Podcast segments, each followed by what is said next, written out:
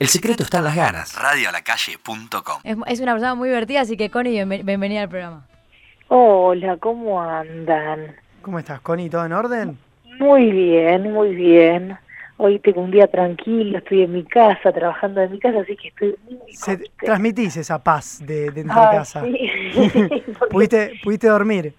y, eh, yo amo dormir, necesito dormir muchísimas horas. Creo Bienvenida al que club. el, el otro día con el feriado me clavé 11 horas seguidas. Ay, qué Si lindo. me dejaba, seguía durmiendo. No, y, eh, mucha gente clavó esa el domingo que fue el corte de luz. Como se levantó, dijo, Ah, corte claro. masivo, pum, me duermo hasta que ¿qué hago termine. si no? Y sigo durmiendo. Yo me acuerdo que también eh, tuve función el sábado, entonces me acosté tarde, pues me, me pongo a, a contestar los mensajitos a las 4 de la mañana, viste, cualquiera. Ujú. Eh, porque salgo remanija. Entonces me levanté con mi vieja, que encima me despertó. Me dice, ¿tenés luz? Y digo, la puta madre, papá estaba durmiendo. Casi que ni me entero. O sea, me enteré por mi mamá y al, al rato después eh, volvió. Recién mencionaste a tu mamá y una de las cosas que, que, que a mí me gusta mucho de- del humor que haces en las redes es que Sí. incluís a tu mamá e incluís a tu abuela. Hay como una cosa ahí de entre mujeres, eh, distintas generaciones. Muy lindo, ¿no? Sí, sí, yo... A ver, viste que son esas cosas que van sucediendo en las redes que uno no es consciente, viste que vas eh, como experimentando, incluso nació así medio sin, sin ser nada, te- tener mucha idea. Yo por lo general es como me divierte algo y digo, ay, ay, me agarra como la desesperación de compartirlo y por eso grabo. Y mi mamá y mi abuela son muy aparatos hermosos. y, mm, y también se genera una cosa muy, muy linda desde el vínculo, ¿viste? Porque mi vieja, decía la mamá es psicóloga, tiene escuelas de educación especial, o sea, trabaja con nenes discapacitados. Imagínate los quilombos que tienen en, en la escuela, ¿no? Sí, y el fin de semana agarra y dice, bueno, ¿qué, ¿qué tenemos que grabar? ¿Qué hacemos? Y ella se cae de la risa. Y yo eh, casi que genera ella su contenido, ¿viste? Yo la ayudo, la edito. Y, y empezamos a, con- a conectar desde ese lado que nunca se me se pasó por la cabeza. Eh, de hecho, eh, mi vieja en este es parte del show, hace unas cosas de videos, ten- tengo muchas ganas que, que algún amigo la coaché y que haga alguna un pedacito en mi función. Lo que pasa es que, digo, no la puedo comprometer a mi mamá con que vaya siempre, ¿entendés? Entonces, Claro, de gira, hago. complicado también. claro. Tiene con eso, el- videos. el Y mi abuela lo mismo. Mi, mi abuela en el, show anterior, al final, eh, se subía al escenario. Ahora ya no puede porque tiene 24 años, pero antes subía y improvisábamos. Había una parte de videos con mi abuela y otra- y parte que de ahí, bueno, puede ser cualquier cosa, pero me parecía, me parecía hermoso. hermoso. Además, mi, mi abuela iba toda maquillada, pintada, eh, eh, todo el pelo genial, la gente, viste, le sacaba, se sacaba fotos y mi abuela la- no lo podía entender. La abuela ¿Qué Hermes. onda, viste? Sí, sí, la sí. abuela Hermes, sí. ¿Cuántos años Y dijiste que tenía? eso. ¿Eh? ¿Cuántos años di- dijiste que tiene? Mi abuela tiene 94 ahora. A mí hay un uno de los videos que grabaron hace poquito que me hizo descostillar de risa, que es Sí. eh, tu mamá diciendo como cómo engañar a un hombre. De las pelucas. Entonces se clava una peluca, No, le dice, no. esto es re simple, te clavas una peluca, te pones anteojos de sol, no te ve nadie. Y va en cara a su mamá, o sea, a la abuela de Connie, y le dice, hola, abre la puerta como que llegó un invitado y la abuela no la reconoció. no la reconoció y estaba a un centímetro de la cara de mi abuela, porque mi hija se compró una peluca, porque yo le dije, mamá, me compras una para mí, para Clau. Mi vieja ya se compró, le gusta comprarse pelucas, cosas, pero se compró de extensiones una vez. Y ahora se compró, y cuando yo le pedí que justo estaba de viaje, que me comprara para Clown, para un, para un personaje, yo qué sé, y se me compró una Yoconi, y se compró una tipo Araceli González, entonces entraba y empecé a decir, soy la amiga de Connie el secundario. Y mi abuela, claro, mi hija tiene encima un pelo súper característico que es rulo, todo es prolijo, rubio. Y este era carré lacio negro. Mi abuela ni se dio cuenta. Y le empezó a hablar pens- pensando que era una amiga mía, viste, la típica, se hacía la, la encima re falluta, decía así, quédate a, tomar la merienda, re falluta, porque era obvio que no sabía quién era. Y cuando eh, al principio pensamos que nos estaba boludeando, dijimos, che, la abuela nos está boludeando y, y la, la está siguiendo. No, no, no, yo me, me hice pis encima mientras grababa eso. Pero Y- pis, te juro, yo no daba más. Recién decías como esto de, de conectar desde otro lado. ¿Cómo cambió tu relación con tu, con tu abuela y con tu mamá desde que también podés compartir esto del humor?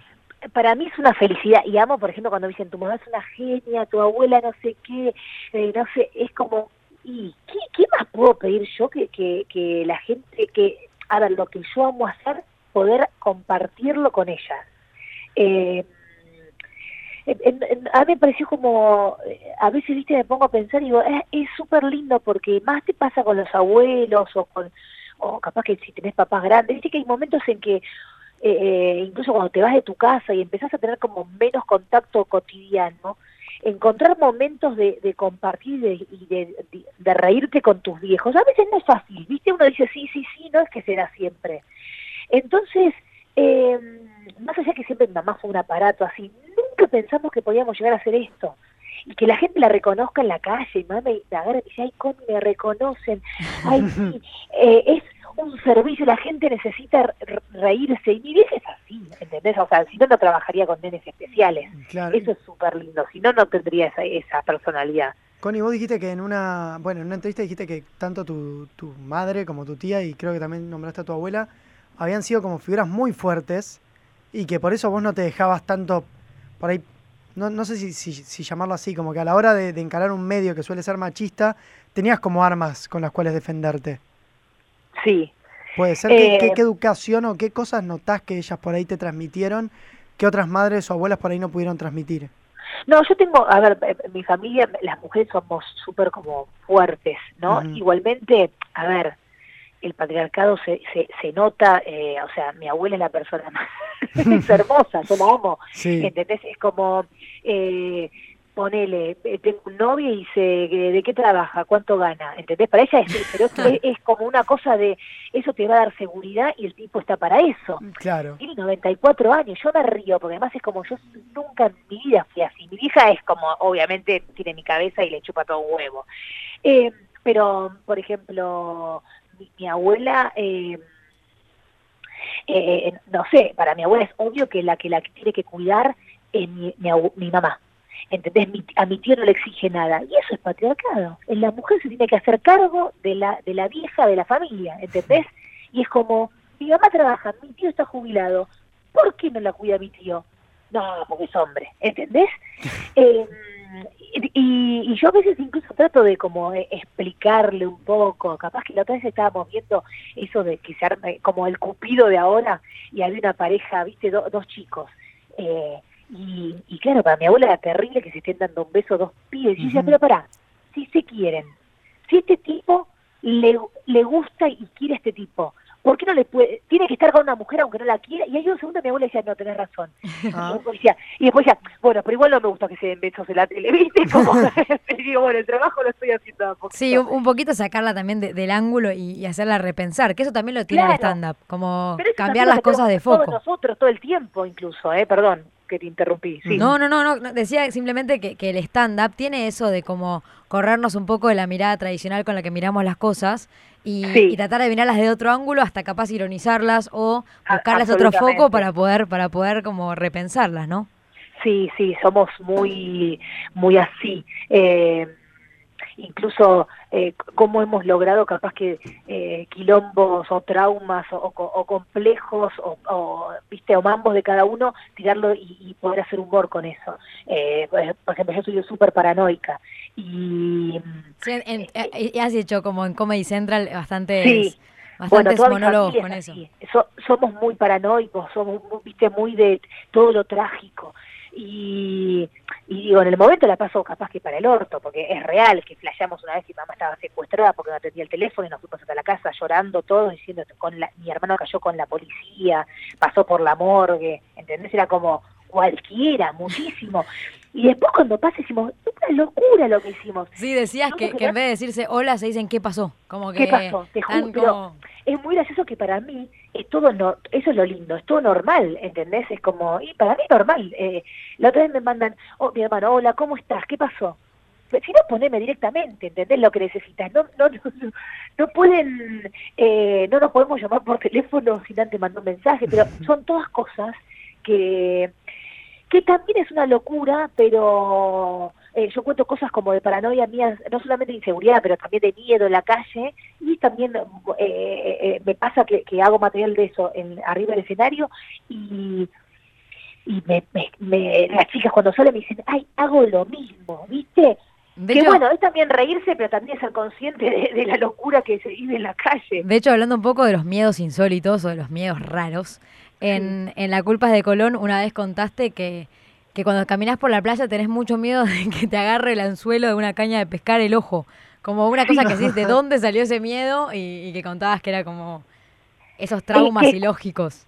Pero viste que son esas cosas que no aparecen y que decís, yo qué sé, y después ahí empezaron a saltar otras, sí, yo tengo miedo que me corte la pata eh, con el auto, viste, cuando cierra la puerta, y la otra que me agarre el pie, el, la, la, escalera mecánica. Que hay un montón de cosas a veces que uno flashea y que incluso vos pensás que a vos sola te pasan. Y no, nuestra cabeza es hermosa, es hermosa porque va para cualquier lado y, y, y si podés de ahí hacer humor, es genial.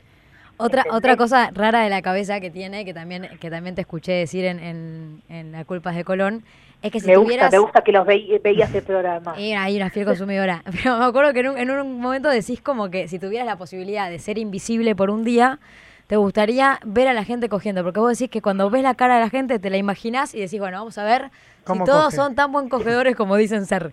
Y por, no, pero es verdad, vos preguntarle a alguien y por general siempre, ay, sí, soy, vivo cogiendo, ay, sí, soy genial. nadie cuenta los fracasos. Sí, tres veces por semana. yo no me olvido más de una amiga, que no me dice el nombre porque lo digo siempre todo, pero me, viste, era como re sexual. Me acuerdo que era tipo, venía, estuvo en un cumpleaños mío y estaba ahí apretando, pero tipo, oh, dale, boludo, tan caliente, está, pero mal, mal, mal. Y era como siempre sexual, sexual.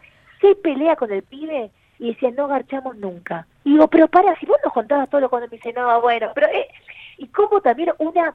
No, no, no, es negación, yo creo que también una va distorsionando la realidad en función, viste, de como para, para cuidarse un poco. Entonces yo digo, con la sexualidad hay todo un tema, incluso con la frecuencia sexual, que hice un noda pero rearía con, ese, con este tema que la otra vez le hablábamos con mi novio. Mi, mi novio... Eh, eh, es, Fede Simonetti, él, él eh, hace también, hace comedia, en realidad hace humor político y, es, re progre. Sí, está, en País de Boludos. Sí, País de Boludos. Lo, amo porque te juro la, la persona más tiene una cabeza increíble. Y, y otra vez nos, pasó en un momento, era como estábamos los dos a full, laburando un montón, porque también hay, eh, hay, que, hay que reconocer, me gusta porque estoy usando los ustedes de terapia, pero con, con la crisis el gran problema que, que, se genera es que no paramos de laburar. O sea, la verdad, la, gente lo que termina pasando es para que te alcance laburar, laburar, laburar. Entonces estábamos, él hace encima todo esto a pulmón, lo de País de Boludos, que es gente a cargo acá que está laburando y le paga a la gente con la suscripción. O sea, es un re laburo. Entonces es como está todo el día laburando, todo el día laburando. Yo también, a la noche tenemos ganas de dormir. Hmm. Y en un momento era como Blanca me dijo, che, no estamos archando. Y también, viste, fue como... Culpa de la crisis. Y está todo bien o no, porque también hay un punto en que uno siente que ponele, si todo estuviste un mes sin archar y está mal, ¿viste? Las cosas andan mal. Es lo normal? ¿Por qué, hay ¿Por qué hay una presión de no registrar también la necesidad de uno? Y a mí me ha pasado de con novios anteriores decir, uy, hace 15 días que no garcho, o voy a garchar así no me rompe la plata, pues no va, va a joder con que no estamos garchando. Y es una locura y yo lo tomaba con algo normal. Si hay, hay un paradigma de la sexualidad, de lo que hay que cumplir. Hay que, hay que cumplir, ¿viste? Es como que te digan, tenés que cagar cuatro veces por día. Y dices, ay, ¿por qué tengo que cagar cuatro veces por día? Si tengo menos ganas de cagar, ¿entendés? Porque con la sexualidad también, por algo, ¿viste? Uno te dicen, tenés cara de mal cogida, de no cogida. O sea, de ahí viene también. Pero, y, y cuando hoy me, me, me, ¿viste? me lo planteé, me dice, no, pero si estamos bien, ¿no? digo, no, es que re, porque la verdad es que no es que yo digo, no hay un reclamo de una parte de la pareja que como que era como, y ahí le dije, boludo, sos la persona más progre del mundo, porque además que un tipo te lo venga a decir, que además el tipo es la, mirada del, tipo del macho, ¿viste? El macho tiene que tener ganas todo el tiempo. Claro. Bueno, también está ahí el patriarcado. Pero re ¿cómo? Ahí también está un poco el patriarcado. ¿Por qué los hombres siempre tenemos que tener ganas? ¡Re! A veces no tenemos ganas. puede, por ahí sí. y es una represión. Eh, pero digo, está re bueno si, si digo, e, estas cosas invitarlas a la reflexión, porque de ahí viene, porque uno naturaliza un montón de cosas que ni te las cuestionas, entonces por lo menos sí pensándolas y decís, ah, bueno, sí. Y Connie, ¿cómo es la, la relación en la casa? Digo, los dos como cómicos. Uno por ahí se imagina, no, dos cómicos en la casa, jaja, se ven, están haciendo chistes todo el tiempo. Y en realidad también uno, digo, trabajan de eso, por ahí llegan a casa y quieren relajar. ¿Cómo es la relación entre, entre los dos? No, es muy gracioso porque además el humor que tenemos no es nada que ver. Ah, son muy ver. diferentes también. Muy distintos, muy... Yo entiendo un carajo de política, me chupo un huevo, nada, o sea, me, me- digo, No, me- además me es, muy bueno lo que no- hacen. Es muy bueno lo que hacen. Es un humor muy particular y está muy bien logrado. Es. Eh, eh, eh, hoy fui a, eh, a- también hicieron una nota en, en una radio y, y es muy común que consuman eh, país boludos la gente de los medios, viste, periodistas, es como porque también tiene, pero es re común, viste, Eh, lo mío no, no, eh, yo yo soy más, más obvio, mucho más bizarra, eh, pero em, pero me parece que compartimos en algo de, de un re respeto y admiración, que eso es re lindo. Es como, como bancarse el estilo de cada uno, ¿viste? Eh, yo la verdad que confío un montón en la cabeza de él, porque yo soy un desastre. Él me dice, vos tenés el humor instintivamente, pero yo soy un de, no me doy cuenta de el remate, nada, no me doy cuenta de nada. Y, y me dijo, pero vos estás todo el tiempo creando imágenes, que eso es. Y él eh, se nota que es docente, entonces me, me ayuda un montón y eh, nada, sabe- además tiene- sabe mucho de comedia. Eh, lo que es mi casa básicamente es como eh, un hostel de comediantes, porque por ejemplo hoy a la noche van a venir eh, Picotto, eh, Félix, como un montón, Buenaventura, muchos que vienen y se juntan en mi casa y queda, es como un club. Hacen Sí, una hecho, jam. De hecho, también te, te has juntado con, con Maga, con Manu, con Sí, Angie, es como también sí. otro, otro grupete. Eh, Sí. ¿Cómo es la amistad en el, en el humor y en el universo del, del- en el que todo también pasa por las redes? ¿Cómo, cómo es el límite entre, bueno, esto nos lo dejamos para nuestra intimidad, si bien son todas figuras públicas juntas? Y a veces ese es un gran problema, ¿viste? Porque decís hasta dónde se comparte, hasta eh, que sí, que no. Eh, digo porque porque a veces eh, eh, yo recién ahora estoy siendo un poco más consciente de, de como de la repercusión, porque al tenerlo en la a, a ver, eh, con la tele o con la radio, uno es más consciente de, ay, estoy hablando y me están escuchando. Con el telefonito no, ¿viste? Porque vos te estás grabando y estás vos no sé, encerrar en el baño hablando, ponele, ¿viste? Entonces a veces no, no tenés como mucho la noción de eh, la gente que te está, que, que está, está, está llegando. Eh, con las, a ver, son todas amigas que, que nos conocemos hace mil y que venimos laburando porque eh, el, eh, ponele Instagram terminó siendo ahora como un volanteo virtual, ¿entendés? Un medio Claro. para, pero nosotros venimos haciendo stand-up hace, yo hace 10 años que hago stand-up, entonces eh, también es hermoso ver a, a tus amigos que hoy estábamos volanteando en calle Corrientes y ahora está, eh, eh, llenan teatros. Es re lindo porque no, porque todos son laburantes, talentosos y buena gente. Eh, somos de, de corazón somos re amigos. Y eso también se nota porque es como, che, hacemos cosas juntos y es re lindo porque es como cruzar estilos, eh, es más lindo laburar con otro, viste, que estar solo. Entonces, eh, Pero, pero tengo una pregunta porque a mí hay algo que me llama mucho Sí. la atención en, en estos Re. vínculos. Capaz poniéndome un poco en el, no sé si en... en- eh, vamos a citar a Moria Kazan para hacer esta pregunta, a la, a la gran, a la One.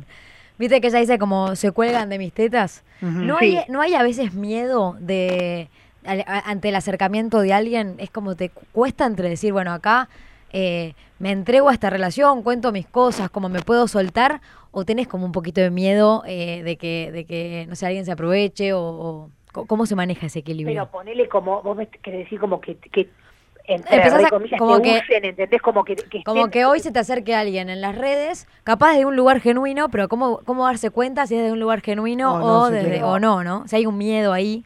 A mí la verdad lo que me- también me pasa eh, es que si yo puedo dar una mano, ¿cómo no te voy a dar una mano si, si, si todos estamos eh, tirando para el mismo lado y, y si eh, con, con- eh, incluso con, con mis amigos comediantes eh, es como qué más lindo que, que hacer algo juntos, que la gente te conozca a vos, a mis seguidores te conozcan a vos, que los tuyos, si somos el mismo público, que gente que, que comparte, Claro. un- que le gusta el humor, que a vos te vayan a ver. No es que va a decir, ay, voy a ver a tal y entonces no voy a ver a Connie. Y en pedo, es como si vos te quedás y te gusta, vas a decir, un tengo ganas de ver más. Entonces me parece que en eso es muy boludo eh, Sí, pensar tal cual. que están usando. Pero de, de- de- te juro, de un lado muy sincero, no sé, capaz que yo también estoy en un, en un momento bastante espiritual en mi vida. y es como, mm, eh, me, me gusta como eh, ayudar, me genera como una, como eh, muchísimo placer saber que, che, boludo, ¿qué te puedo dar una mano? Dale, yo te doy una mano, yo la próxima me das Obvio, vos, y además imagino que también uno, uno es mucho más feliz cuando, cuando se vincula de esa manera que cuando estás mirando, uh, pará, ¿desde qué lugar? Como soltarse y dejarse ser y bueno, si el otro tiene otras intenciones, bueno, irá por él. Absolutamente, y además es como yo te puedo dar una mano eh, en cosas y vos me darás en otras. Yo, me ha pasado, por ejemplo, Manu eh, Saiz, eh, que también, que, tenía que eh, dar vueltas para, para terminar su show, no sé qué, y me dice, lo tengo que despedir. Y obviamente a veces son momentos como re difíciles que necesitas que alguien te empuje, ¿entendés? De afuera. Y yo le empecé a decir, dale, bueno, dale, ¿qué, tenemos que hacer? Manu, dale, no te des tanta vuelta. A mí, conmigo lo hizo Fede Simonetti, eh, mi novio ahora, cuando me decía, haz tu unipersonal, Connie, y yo daba vueltas, vueltas. Necesitaba un empujoncito. Y a Manu le dije, bueno, ¿qué? Teatro, ta, ta, ta, ta. Y era como, ay, boluda, no era tan, no, no era tan difícil. Y después ella agarra y dice, gracias, porque vos viste mi necesidad y, y me diste una mano. Y con todo el amor del mundo, ¿entendés? Como a mí, la, la- verla, ella arriba después del escenario, que me decía, ay, eh, eh, te- te- viste como un logro, eh, y me agradecía. Yo dije, boluda, hermoso, ¿entendés? ¿Qué, qué, qué, qué cosa más linda que poder ayudar a gente que uno quiere, eh, haciendo encima las cosas que también aman hacer. Una de las cosas que hiciste con Manu y con Angie, eh, ya Mm. como un poco para, para- para ir cerrando, fue, Sí. eh, estuviste en el podcast de ellas, ¿no? En el de, de qué nos reímos, Sí. que lo hemos recomendado Sí. bastante en el Me programa. encanta. Eh, sí, y en un momento como que hablaban de, de que esta, esta, cosa machista que hay a veces en el stand-up de la culpa de Rolón versión mujeres, Sí. como las aclaraciones por demás. Sí. Eh, ¿cómo, ¿Cómo lo sentís vos todo eso? Sí, bueno, pero son cosas que a veces no dependen de uno, ¿viste? Nosotros, ta- eh, son cosas que, a ver, para lo importante es ir ganando espacios. Eh, lo importante es que la gente empiece a ver, eh, por ejemplo, la culpa es de Colón y, y no sé, no, ni siquiera empieza a decir, ay, eh, son minas, eh, no sé qué. A, a mí el teatro viene un montón de tipos que me dice, te veo y me cago en la risa. Que ni siquiera se estén planteando, ay, es una minita haciendo humor. Es que antes había esa concepción de humor femenino, como Claro. Bueno, esa aclaración. Y el humor masculino también, digo. no No, una, una pelotudez, pero, pero nos pasaba a nosotros al principio, y no sé si sigue sucediendo, que, que capaz que éramos cuatro comediantes, y eran tres tipos y una mina, porque la mina era la que hacía humor de, de mujer. Los otros tipos hacían humor, ¿entendés? No que decían, entonces si había otra mina, era como, iban a hablar las dos de lo mismo y era cansa, que iba a, a- a- a agotar, a cansar. Y vos lo- también lo decía, bueno, debe ser así, viste, uno está empezando, no entendés un carajo. Yo igual siempre hice uh, uh, grupos con toda mina, cualquiera. Pero era como medio, era obvio que siempre, y, y eso también genera como inconscientemente una competencia con otra mina, porque era como si te ponen a vos, no me ponen a mí. Claro. ¿entendés? Porque había muy pocos lugares. Por eso ahora estamos buscando también que, bueno, hay un grupo que sean dos y dos, eh, suben al escenario, pero porque también que, que la mujer sea buena haciendo algo y eh, depende de tener escenario. Eh, yo yo vez ve- veía mis primeras presentaciones y eran una mierda. Yo decía, esta mierda hacía. Si no tenés posibilidades no puede ser bueno. Entonces, por eso también está bueno generar más espacios eh, eh, con de minas arriba del escenario. Y Connie, ¿dónde, dónde se te puede ver ahora a vos? Bueno, yo estoy en, todos en todos lados. Acabo de llegar de Chile eh, hace unos días, así que feliz porque la verdad es que también hice otro país con un cagazo terrible y funcionó genial. Y ahora estoy todos los sábados a las 23.45 en el Chacarerian eh, y el viernes me voy a Rosario y después la semana que viene me voy a nada, Salta, Tucumán, después Uruguay y en septiembre creo que me voy a eh, Europa. Eso me lo estoy gestionando todo yo, porque Wow. también uno hace producción, hace todo. Acá estamos Eh, igual. Viste, como hoy en día uno se hace todo. Eh, así que... ¿Y cuál es, cuál es la esencia de totalmente innecesario que es, que es tu, tu unipersonal? Y eh, son cosas muy, eh, situaciones muy bizarras que, se- me, que me han sucedido. eh, también con esto de la paranoia mía. eh, la verdad es que voy cambiando mucho el, el, el unipersonal, porque siempre aparece algo nuevo, y digo, ay, esto lo quiero meter, y tengo que, tengo que sacar esto. También eh, Sí, forma uno va cambiando también. va a cambiar. Eso lo, y también, a ver, no solamente va cambiando, también se- es como que cada fecha tiene algo especial.